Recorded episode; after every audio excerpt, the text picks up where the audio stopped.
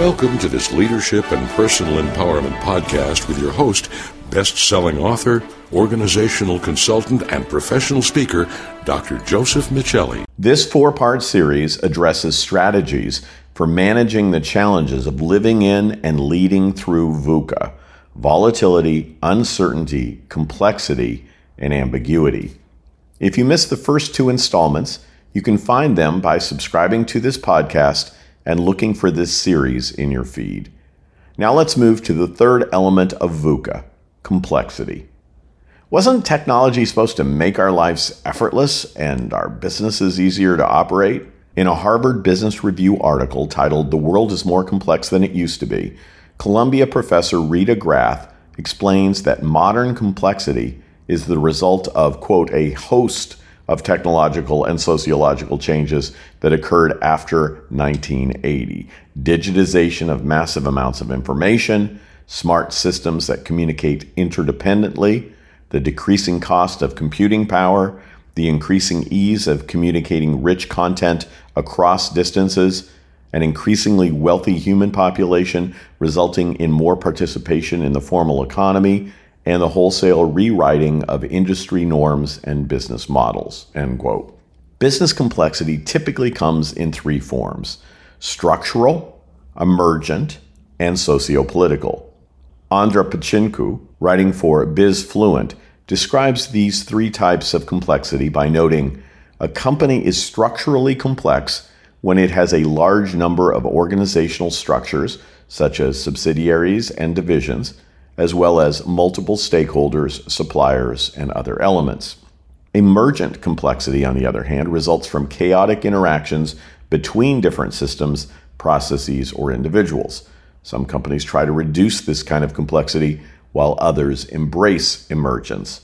And sociopolitical complexity arises from social and political factors that may interfere with business processes. As a business owner, you have little or no control over it. Here are four ways to reduce your controllable complexity. Number one, standardize.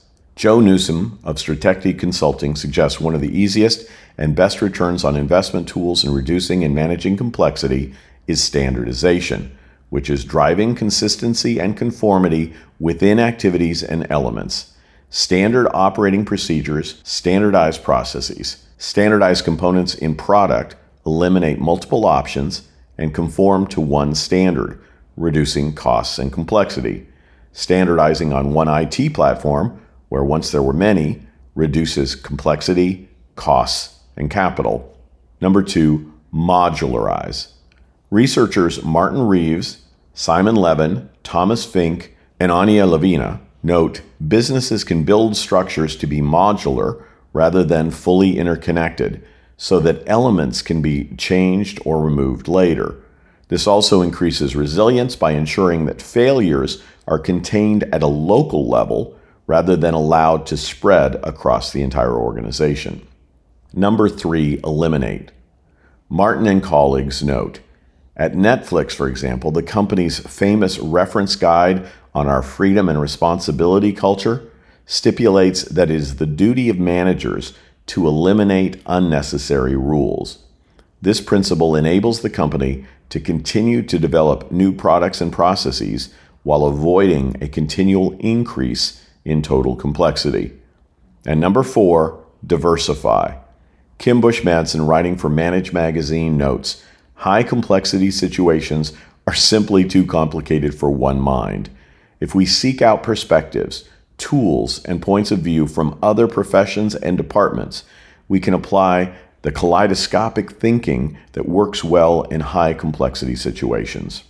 In times of great complexity, winning requires focus and simplification. In the words of the late Steve Jobs, that's been one of my mantras focus and simplicity. Simple can be harder than complex. You have to work hard to get your thinking clean to make it simple. But it's worth it in the end because once you get there, you can move mountains. If you'd like a downloadable infographic that summarizes the content of this podcast, please visit josephmichelli.com/blog. To learn more about how to thrive in complex times, please visit josephmichelli.com/contact. Also, I'd appreciate it if you'd comment on or subscribe to this podcast if you haven't already done so and share it with a friend.